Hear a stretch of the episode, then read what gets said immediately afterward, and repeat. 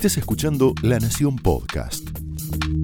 A continuación, Jonathan Viale aporta su mirada sobre la realidad nacional en Más Realidad.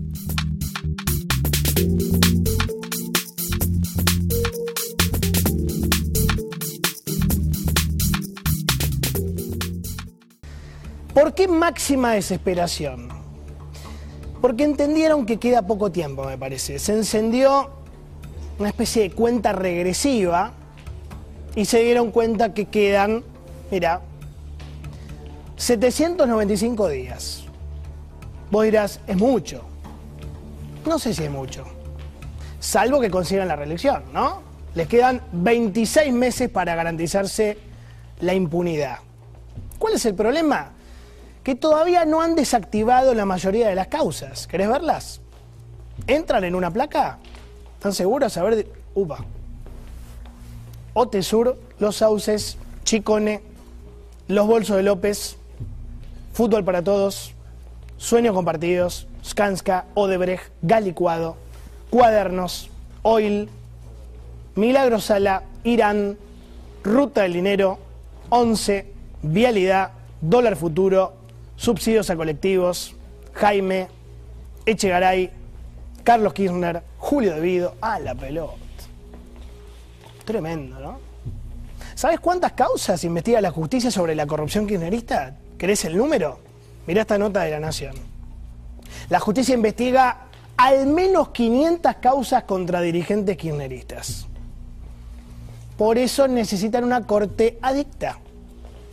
Por eso la renuncia de esta señora, Elena Hayton de Nolasco, a la corte es un problemón de dimensiones mayúsculas. Pero mayúsculas, ¿eh? Hoy es un buen día, ¿sabes para qué? Para recordar esas declaraciones de Paco Durañona, el que era intendente, es intendente ultra K de San Antonio Areco. Fíjate, mira. Los nuevos miembros de la Corte tienen que ser militantes nuestros. Mira cómo lo decía. Y el 11 de diciembre, el primer día, enviar un proyecto de ley para que se amplíe la cantidad de miembros de la Corte. Y los miembros de la Corte tienen que ser militantes nuestros, no acomplejados que cuando llega el momento de la edad de jubilarse se vayan y abandonen el cargo. Los nuestros, los militantes nuestros. Son tan impunes que te lo dicen en la cara, ¿no? Es imperativo para ellos tener una corte militante. No tiene que ser independiente, profesional, no tiene que ser seria, no tiene que ser imparcial. Hay que llenar la corte de alcahuetes que la cuiden a la jefa. O sea, si fuera por Cristina, haría como una especie de selección de abogados K, ¿no? Zaffaroni, Gil Carbó, Peñafort, Dalbón, Beraldi. El viejo sueño kirchnerista de eliminar el Poder Judicial y poner alcahuetes, una banda de militantes a custodiar a la reina, ¿no? Me acuerdo cuando Mempo Giardinelli, como dice Pagni, dijo, mira, en nuestra propuesta de nueva constitución, el punto central es la eliminación del Poder Judicial. Qué bestia. Escucha cómo lo decía.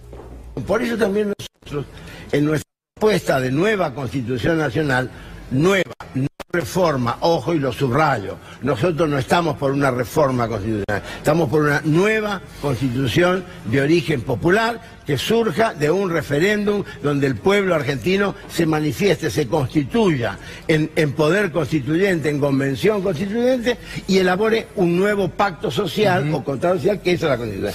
El punto central es la eliminación del poder judicial, para que haya qué en su lugar, para que haya un servicio judicial, un sistema de justicia. Y no es tan difícil. ¿Vos?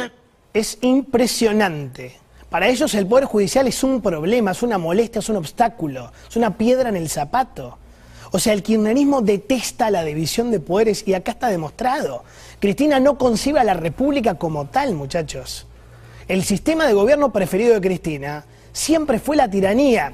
Aristóteles escribe un libro que ya es política se llama, política. Él dice, el buen gobierno de muchos es la democracia, el mal gobierno de muchos es la demagogia, el buen gobierno de varios es la aristocracia, el mal gobierno de varios es la oligarquía, el buen gobierno de uno es la monarquía, el mal gobierno de uno es la tiranía. ¿Qué sistema le gusta a Cristina, Divina? De acá, de esta tablita. ¿Cuál le gusta? Acertaste. La tiranía Todo el poder en una sola persona puesto a su servicio. ¿Sabés quién lo dijo esto? Cristina, mira. Miren de dónde data. De 1789. Gobernar una sociedad, un país con tres poderes y uno de los cuales además es vitalicio, como el Poder Judicial. Rémora de la monarquía. Rémora de la monarquía, si las hay. ¿Qué quiero decir con esto? Que estamos con el mismo sistema de gobierno de cuando no existía la luz eléctrica, ni el auto. ¿Vos te das cuenta lo que dijo, la barbaridad que dijo Cristina? Que la división de poderes atrasa, que es vieja, que es vetusta, que es antigua, que está caduca. Ella dice textual, ¿eh? Textual. No me saquen de contexto. Mirá, textual. La división de poderes data de 1789, Revolución Francesa. Quiere decir que estamos con el mismo sistema de gobierno de cuando no existía la luz eléctrica o el auto. Ese es el pensamiento más puro, más genuino, más crudo del kirchnerismo. El poder judicial es una molestia, es un problema, es un error. Por lo tanto, la república, como fue concebida, como es concebida, debe dejar de existir. Hoy el presidente Alberto Fernández comete un sincericidio con tal de ser alcahuete, chupamedias, con Cristina. Pone esto, ¿no? Creo que se despertó a las 10 de la mañana, Alberto. Y leyó el diario. Y entonces pone, leo la tapa del diario de hoy, de la principal empresa de medios y telecomunicaciones del país, me acuerdo cuando Alberto era lo viste de Clarín, diciendo que el gobierno pierde su único voto en la Corte. Estoy impactado. Si el gobierno perdió su único voto, ¿de quiénes son los cuatro votos restantes? Bueno, primero 10 de la mañana, lindo horario para desayunar, comer factura, leer los diarios, presidente, un poquito más temprano si puede, si no, no pasa nada. Ahora, ¿qué decía la tapa de Clarín de hoy que tanto molestó a Alberto Fernández? Mirá, con la salida de Hayton, el gobierno pierde su único voto en la Corte. Es verdad. Le contesto, presidente, sobre los otros cuatro que usted se pregunta, ¿a quién responden? Bueno, Juan Carlos Maqueda lo puso un tal Dualde. ¿Le suena? Dualde, vacunado VIP, que eligió a Kirchner como candidato a presidente en 2003. A Lorenzetti, ¿sabe quién lo eligió? Su ex jefe, Néstor Kirchner. Usted sabe que era jefe de gabinete. Lo que pasa que, bueno, les votó algunas cosas en contra y ustedes no lo pueden entender. Les estalla el chip. No entienden cómo alguien que pone les vota en contra. No, no soportan la libertad, la independencia. A Rosati, que fue ministro de Justicia de Kirchner, lo eligió Macri, pero Macri lo detesta. De hecho, el otro día dijo tiene fallos populistas. Y a Rosenkratz lo designó Macri. Es cierto, de los cuatro miembros de la Corte, ninguno les responde. Están en problemas. Es verdad esa etapa. Están en problemas. Pero la Corte Suprema está precisamente para eso, Alberto, para ser un contrapoder de ustedes para controlar al Poder Ejecutivo y al Legislativo. Yo me acuerdo que había un señor, se llamaba Alberto Fernández, que decía esto, mira, fíjate, junio de 2013. Si Cristina no entiende por qué la Corte es un contrapoder, deberíamos averiguar quién la aprobó en derecho constitucional. Basta de sofisma. Perfecto. Este señor es el mismo que llegó a la presidencia y le entregó llave en mano la división de poderes a Cristina. Abogado supuestamente penalista, qué sé yo. El problema es que se encontraron con una corte que todavía resiste, con peleas, con internas, con mezquindades, con operaciones, oscuridades, cosas horribles, pero nadie puede desconocer que hoy la Corte Suprema de Justicia es la última instancia que todavía queda de pie para frenar la impunidad del gobierno más corrupto de la historia, que son ustedes.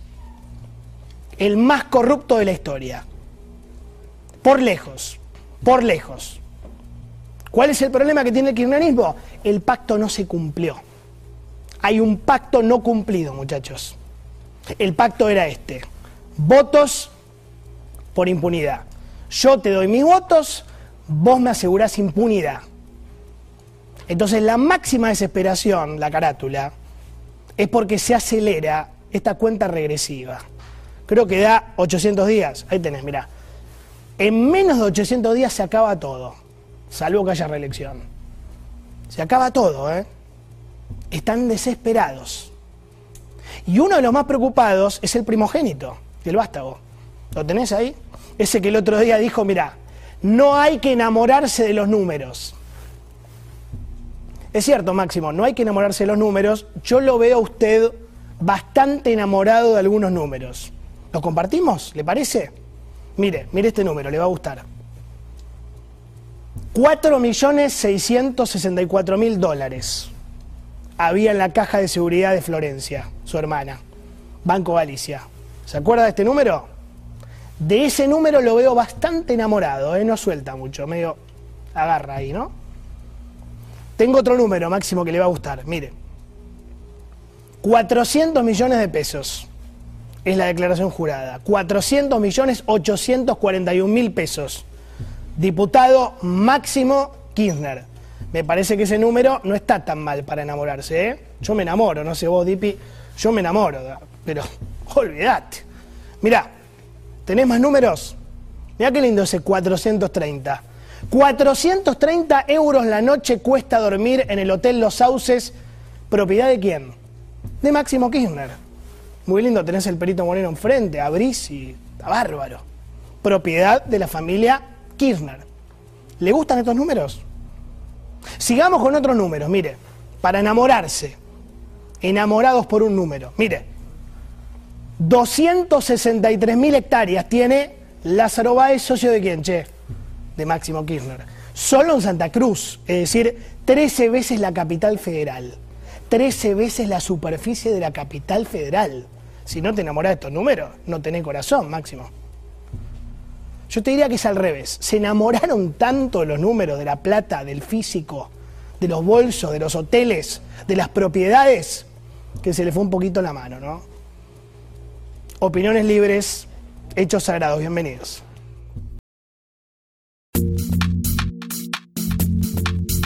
Esto fue Más Realidad, un podcast exclusivo de La Nación. Escucha todos los programas de La Nación Podcast en www.lanacion.com.ar. Suscríbete para no perderte ningún episodio. Estamos en Spotify, Apple Podcast, Google Podcast y en tu reproductor de podcast favorito. Seguí escuchando La Nación Podcast.